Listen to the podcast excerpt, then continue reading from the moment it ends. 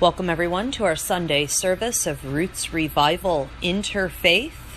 We are here to normalize intuition through the belief in numerology, astrology, and intuitive intelligence.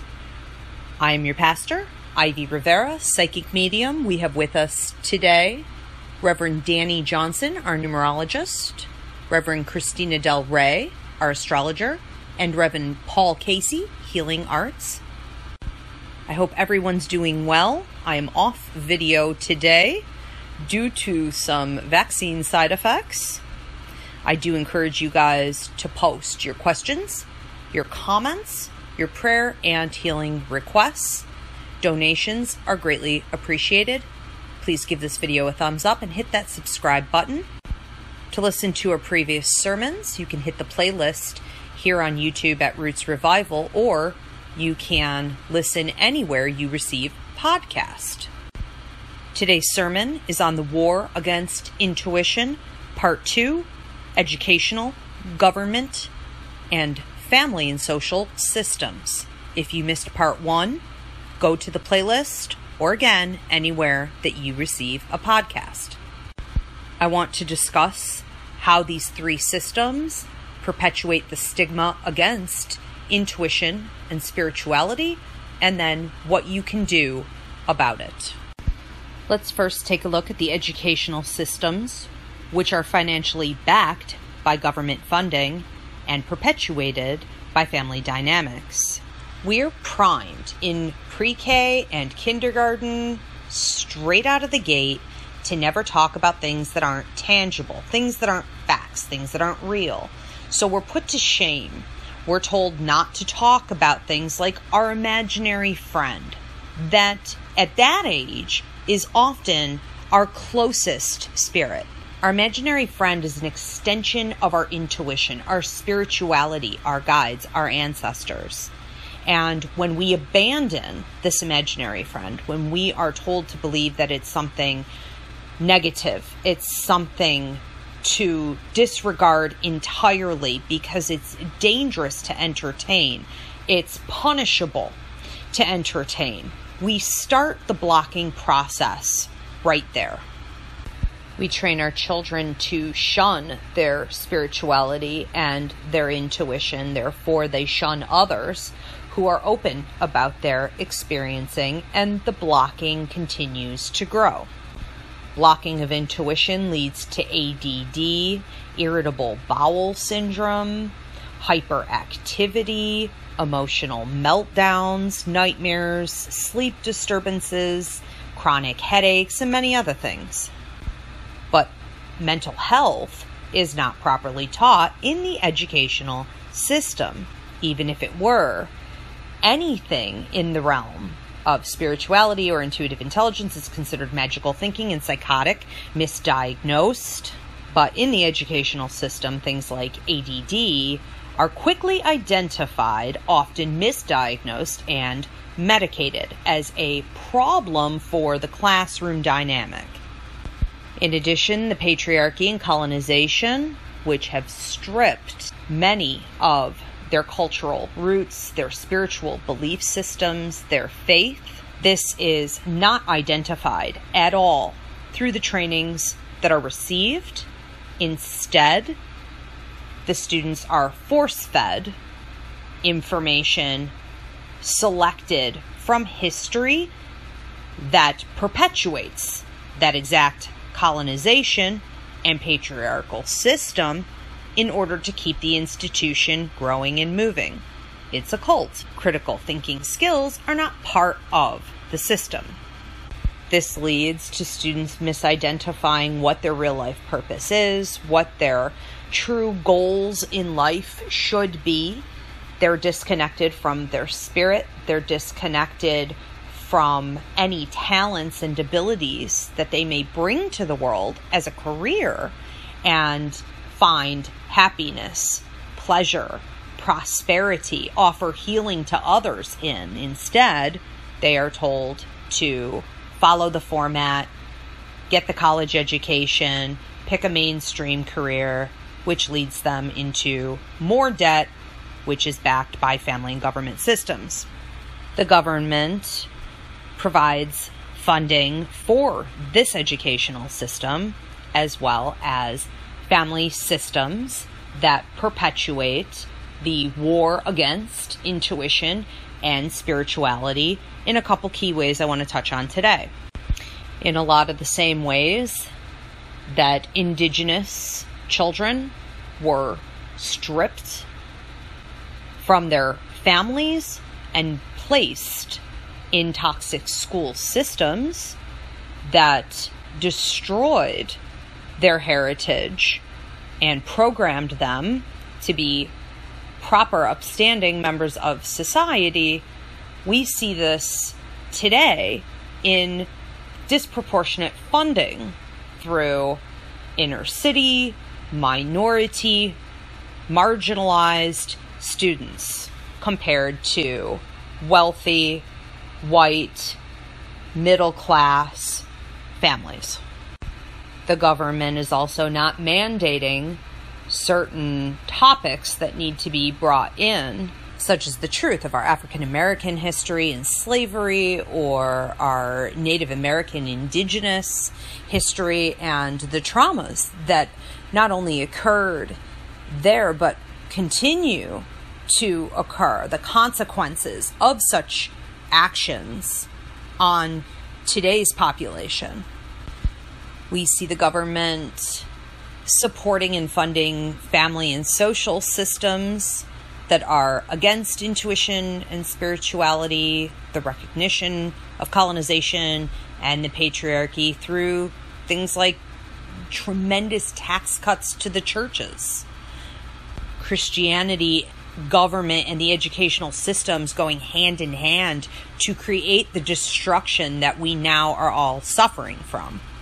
Let's take a look at the war against intuition through family and social systems, starting with the way the government provides extra tax cuts and benefits, endorsing our traditional heterosexual families in marriage, offering significant benefit to those particular families and dividing them away from other social systems younger people tend to believe that they have to get married, that it is the only real path to normalcy or accomplishing any of their life tasks, and married people tend to believe that there is no alternative to that marriage without creating a dysfunctional system for their children or deteriorating their life plans. Spirituality and intuition have no role in that system. And the system becomes very frail, it's threatened, the institution will deteriorate rapidly, like catching on fire, when things like self empowerment are taken into account. Therefore, families and social systems derived from those families are designed to keep everyone in the status quo. No one is meant to think outside the box. No one is meant to observe or certainly talk about spiritual or intuitive things. It is automatically labeled as negative, toxic, mental illness, dangerous demonic, punishable, and those that do step outside are ostracized. Triangulation sets in. There's backstabbing, there's gossip, and a, a member of a social group or family that steps out may never recover so they're lost in limbo. They can't get back in the family or social situation, and they can't be out on their own because they're brainwashed into believing something terrible will happen to them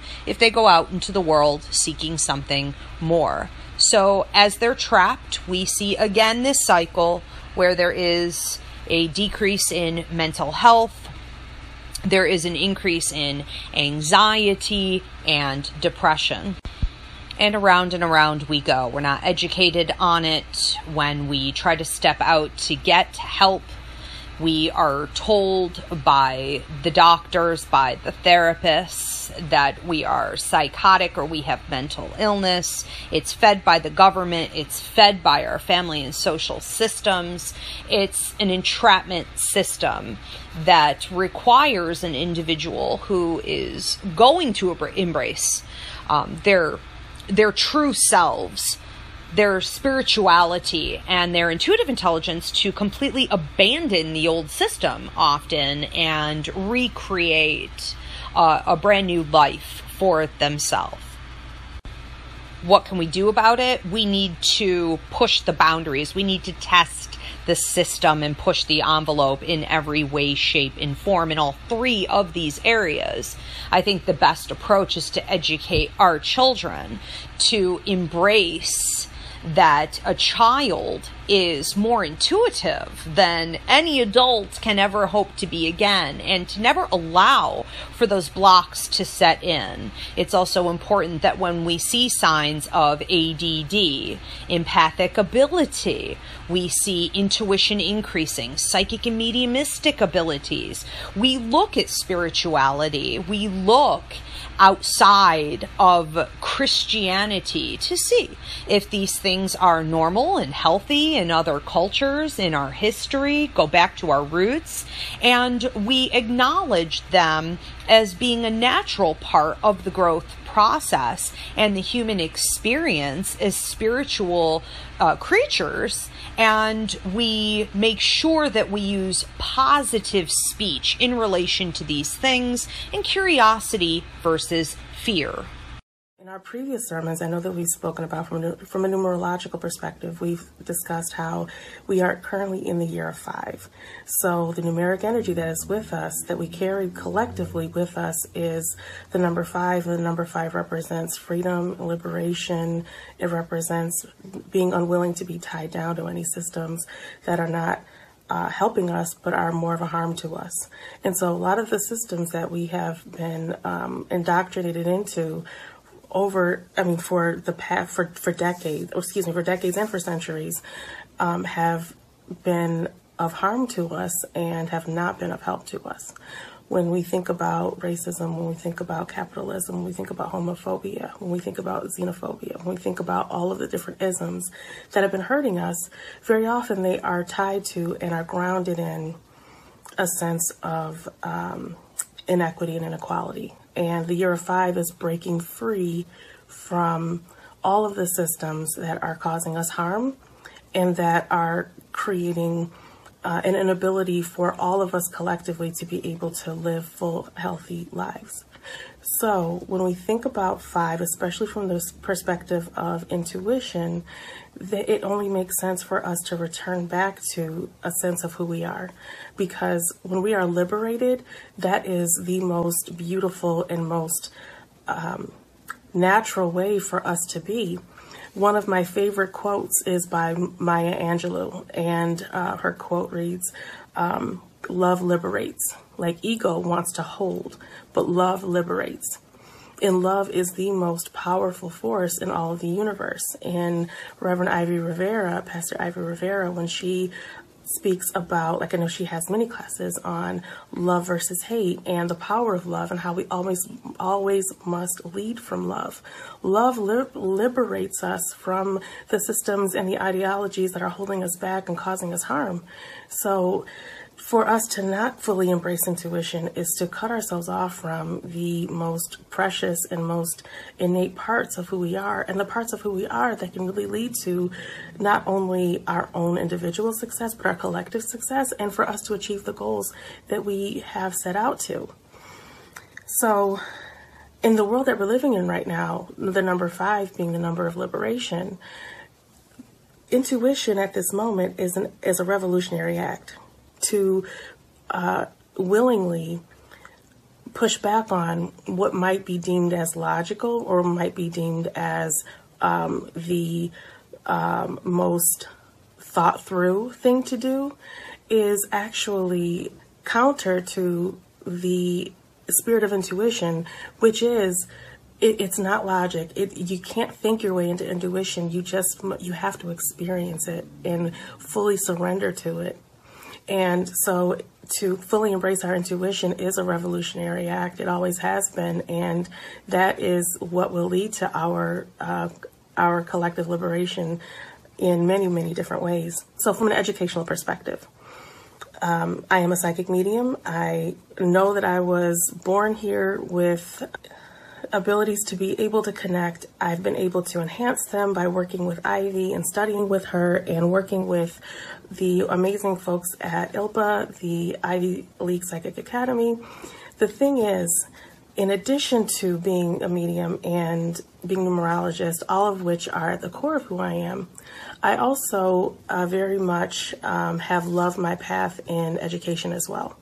So in 2013, I completed my PhD in higher education, and in order to have completed that degree, it wasn't intellect that helped me to finish. It was intuition, and I'll explain how. So I remember my maybe my first week as a doctoral student, I remember being in the halls of the university and I remember meeting this upper level doctoral student who was maybe a year or less away from graduating. Typically, it takes students maybe uh, at the least amount of time, like four years, and it could take up to seven, eight, nine years, depending upon their study and the path that they take. But it is an investment. It's an investment from the student, and it's an investment from the faculty who invest who um, work with them as well. So the student who was on their way to finishing, and um, and I remember seeing her in her office, and I saw her typing away, just typing. And I said to her, "Wow, you're really smart." And she said, "No, I'm not." She said, "I've got endurance and I've got tenacity." Endurance and tenacity are two qualities that are directly connected and tied to intuition. In order to endure, in order to be able to uh, collectively fulfill the um, the work that we are meant to do in order for us to um, stay um, grounded and stay connected and to stay focused and to endure the process when we don't know what the process is going to look like. That is endurance. That is doing the work when we don't when we aren't quite sure of where the end goal is very often um, for for doctoral students when uh, friends and family might ask, "So when are you going to be finished?" And the answer usually is, "I don't know," because very often, as a doctoral student, especially when uh, writing your dissertation, which is like five chapters, and each chapter has to go through revision after revision after revision, we don't know when we're going to finish but it's the endurance. It is managing our emotions, managing our feelings, trusting the process that helps us to get through that, that doctoral process. And it's the tenacity, it is finding that inner strength to keep going when things get difficult and to keep going when they when things seem even more insurmountable. Now, again, the thing is when and and I equate this with in in terms of education because um, very often in, um, in within educational settings something like intuition or something related to like meditation are sometimes considered or treated as add-ons. So after you know the foundation and the thing is there are certain foundational skills that are needed in education absolutely. But the thing is the way that intuition is treated along with those foundational uh, skills and um, information. It's the intuitive piece, the meditation, that is sometimes treated as an add on. So that's like the added thing. So once the important stuff is done, then we can add the intuitive, the meditative practices in. When no, the intuitive and the meditative practices, those should go hand in hand with the foundational educational training that is given. Because when students are able, especially at a young age, to be able to regulate their feelings, to feel frustration when a student studies for an exam and doesn't get the uh, the grade or the final grade that they want, and they're disappointed. It's okay for them to be disappointed, but they have to keep going and not want to give up. Those are the skills that are necessary, and it's just so ironic that, um, and, and I'm when I think about at every educational level, when I think through K through 12, when I think of undergrad, I think of master's and the PhD, the degree that is um, sometimes considered like the degree to for which you need like this high intellect. Of I mean, of course, any person. And the thing is, and I'm going to be very clear: intellect does not always equate to having a degree. So I want to make that very clear. Some of the most brilliant minds that this world has ever seen has never seen the inside of a classroom. So I just want to make that very clear. At the same time, for folks who, for those who do want to pursue that higher education, um, it was the doctoral degree that was most dependent upon integrating intuitive, meditative, self regulating um, practices. So they're not mutually exclusive, they are so necessary. And so when we uh, really consider and think about how to prepare all of us collectively for anything that we that we might want to do, anything that might require endurance and tenacity and um, resilience, we've got to be willing to integrate those uh, meditative and intuitive practices. As a doctoral student, I also had a mentor who I love dearly. Uh, this is a mentor who is um, who has crossed over. He is now in the spirit world. I love him dearly. He actually was my mentor who uh, directed me to Ivy when he knew that it was time for me to begin training. And interestingly, um, when he was here Earthside, when I was a student, he told his students this one uh, anecdote. And he said that, you know, you could have two brilliant students, two students who are equally brilliant, but if the and he said one student might even be a little even more brilliant than the other. But he said the one differentiating factor that would make or break a doctoral student and would help them to excel not only to graduation but beyond was their ability to take criticism. So when we think about taking criticism and and he said clearly that the student who was able to take criticism was the one who was able to excel and who was able to persist. The student who did not have as much the ability to take criticism was the student who was not able to fare as well. And we think about um, constructive criticism, taking criticism, that means having humility. That means uh, having some self accountability. That means taking responsibility for our actions. So if we submit something that we think is brilliant, but our mentors and our advisors are saying, you know what, this is okay, but it could be better that's not the time that we should throw in the towel or say, what do they know? Or they're out to get me. No, they're not.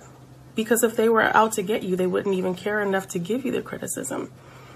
It is in those moments when we are able to think back, reflect, and be willing to move forward with a sense of gratitude for the uh, critiques that we have been given, that is how we're able to persist. And again, this is applicable to any field, any discipline. It does not have to just um, apply to education, this applies across the board.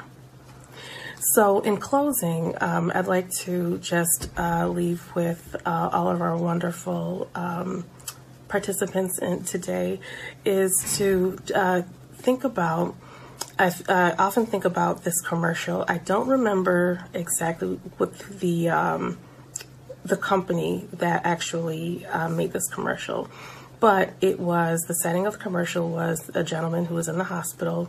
I think he had just been admitted.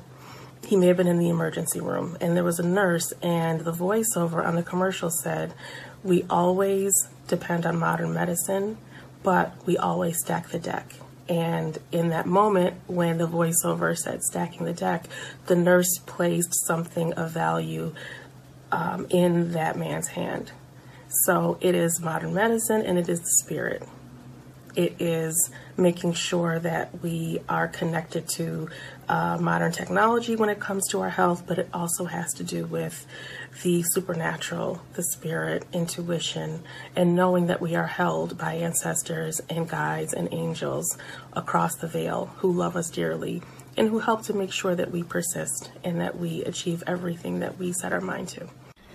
Hey everyone, I wanted to touch on the family and social end of things here, uh, like the friends dynamic. I think for the most part, for me personally, anyhow, like the government and educational side of it, I didn't really notice uh, until like recently when I'm on the say the spiritual end of things because I uh, you know packed it away for so long and didn't believe in it. So there was really nothing for me to I guess see while I was going through everything.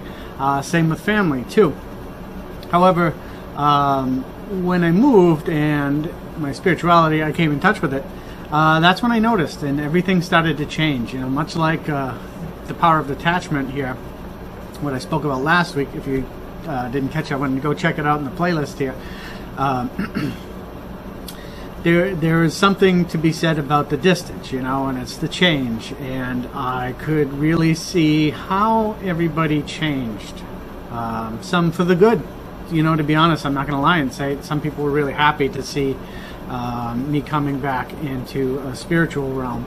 Uh, you know, because when you were a kid, it seems like it was easier. You know, like I did really like church, you know, and believing in these things. And then once the system started to crush it, that's when I, I fled. You know, you flee the, the falling building. But, um, you know, when you can find it on your own and rebuild it, that's really great. And so there are some people that were really happy to see that uh, and to see me going back that way and to, to be in touch with my roots and, and you know, spirituality. But there are others who um, really took it the wrong way. You know, like it was an offense against them that I wasn't just being traditional. You know, and why would this? Why is this considered non-traditional? You know, it's it's older than anything. It's as traditional as anything can be. But you know, I had friends that uh, really thought that this was wild because it wasn't me. Uh, you know, and tried to really convince me otherwise of you know discovering my own path and, and becoming in tune with my intuition. You know that, that it was unlike me and, and not normal and I should come home. Uh, all these things that really were insulting. Uh, and you know, just to see coming from people that you loved, you know, and it's really tough and see how uh, ingrained it is, and you know that when you could be what you would think was, uh, you know, one of the people they loved as well, but they can easily dismiss you because you're not falling in line with what would they would consider traditional. So with the friends, it's it's tough because you choose them, you know, and you're with them for so long, and it's because you have similar interests, you know. But once you go a different way and still have the same interests, you know, as them, and they're just no longer, you know, it's just that you're a little bit more free than them, and they're still tied to that system. They start to get upset, and it's that's they'll attack, and it's unfortunate because it's not worthy of an attack but they will. So i want you all to notice that and to look out for that. And just know that that's something that's going to come to you know you, all, not all your friends are going to treat you the way you should be treated when you start to do things that are outside of their programming you know um, even those that think they are outside of the lines even those that feel they're renegades in every sense of the word you know they're still tied into this and you say hey uh, you have this astrological sign. Uh, I thought that. They'll, you know, blow off the handle and say, you know, don't lump me in with that. Why are you talking astrology? You know, this is that happened to me. My friend like blew up, exploded. I've never seen him yell at me like that before. All because I called him his sign. Um, so with friends, just be prepared. That's a really tough one. Families are often far more contentious from the start than friendships naturally. but uh, so you're you would expect it more here, you know. Even but even in the most um, accepting of families, you can still see this because it goes against what they believe. You know, even if it's very beneficial, very helpful, like being spiritual, how would that offend anybody? Uh, it'll underlie things, you know, because of the fact that, much like with friends, you're shaking tradition. You're going against their programming and they can at that point you know their cage starts to be seen. And that's really what it all comes down to is those that feel they're uh, free realize that they aren't. You know they're not these free birds they think they are they're part of this system i think they get this glimpse of you enjoying freedom it mirrors their need for freedom and they get upset because they aren't able to do so. They aren't strong enough to do it because it's easy just to stay flightless and trapped in your cage. So, you know, family will, will do that as well. And much like with friends, it's unfortunate when you're mocked by people uh, who love you, uh, or, you know, they'll use it to kind of belittle you. The unfortunate thing is, this is going to happen. Maybe not to all of you, but definitely to most of you. And whether it's just family, whether it's just friends, or if it's family and friends, just be aware, okay? And know that you are you. Believe what you want. Do what's best for you. And don't let anybody or anything shake you from that, okay? They're stuck, you're not. Alright, and if I caved anytime someone had recently balked at my growth, I wouldn't have gotten there. You know, and it's you've got it's your journey, not theirs. And so don't let that part of the system shake you. Okay? The social system is very tough because it's the hardest to distance from. It's where you find the most comfort. You know, you don't find comfort in the government. May not find it in religious institutions anymore. Educational systems will probably not. Uh, so you find it in your family and friends and social circles. And when that starts coming for you, it's hard. So just be strong and believe in yourself, okay? You have to look out for yourself, you have to trust yourself, and you have to follow your beliefs, follow your intuition. And if that means doing it alone for some, some part of the time till you find your tribe, then do it. By all means, do it. Don't be afraid. Just have faith and have trust. So, you know, everything that we come across, especially social media, TV, any kind of media, um, you know, is conditioning. And they're constantly, you know, society constantly wants you to believe that what you need is outside of you. That way you'll spend your money and that way you will, um, you know, buy products and consume medicines and foods that are going to change your life. And, you know, they're promising to take away all your problems. And it's leaving you to, you know, to be sort of a victim to that.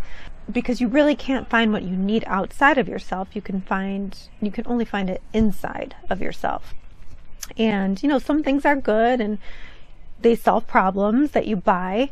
Um, but you know, the, the ego is never satisfied. They want more and more and more. And then all of a sudden you become driven about getting the new and the next. And, you've completely lost you know your connection to intuition you're completely lost your um, connection with spirit and the divine so like as a society we approach life with lack because we see something on tv I'm like oh we need that i need that you know that'll make me better that'll make me feel better and maybe it does for a little while but then you need something else. And it's like a never ending cycle. And if you were connected to spirit and connected to intuition, you would realize that you don't really need all these things. Um, you can enjoy things, but you don't need the new and the next. That's not what life is all about. And everything that you need is really inside of you. And what's important to understand here is that the soul isn't lacking. The soul doesn't come from a place of lack. When you are connected to soul, you are connected to the divine.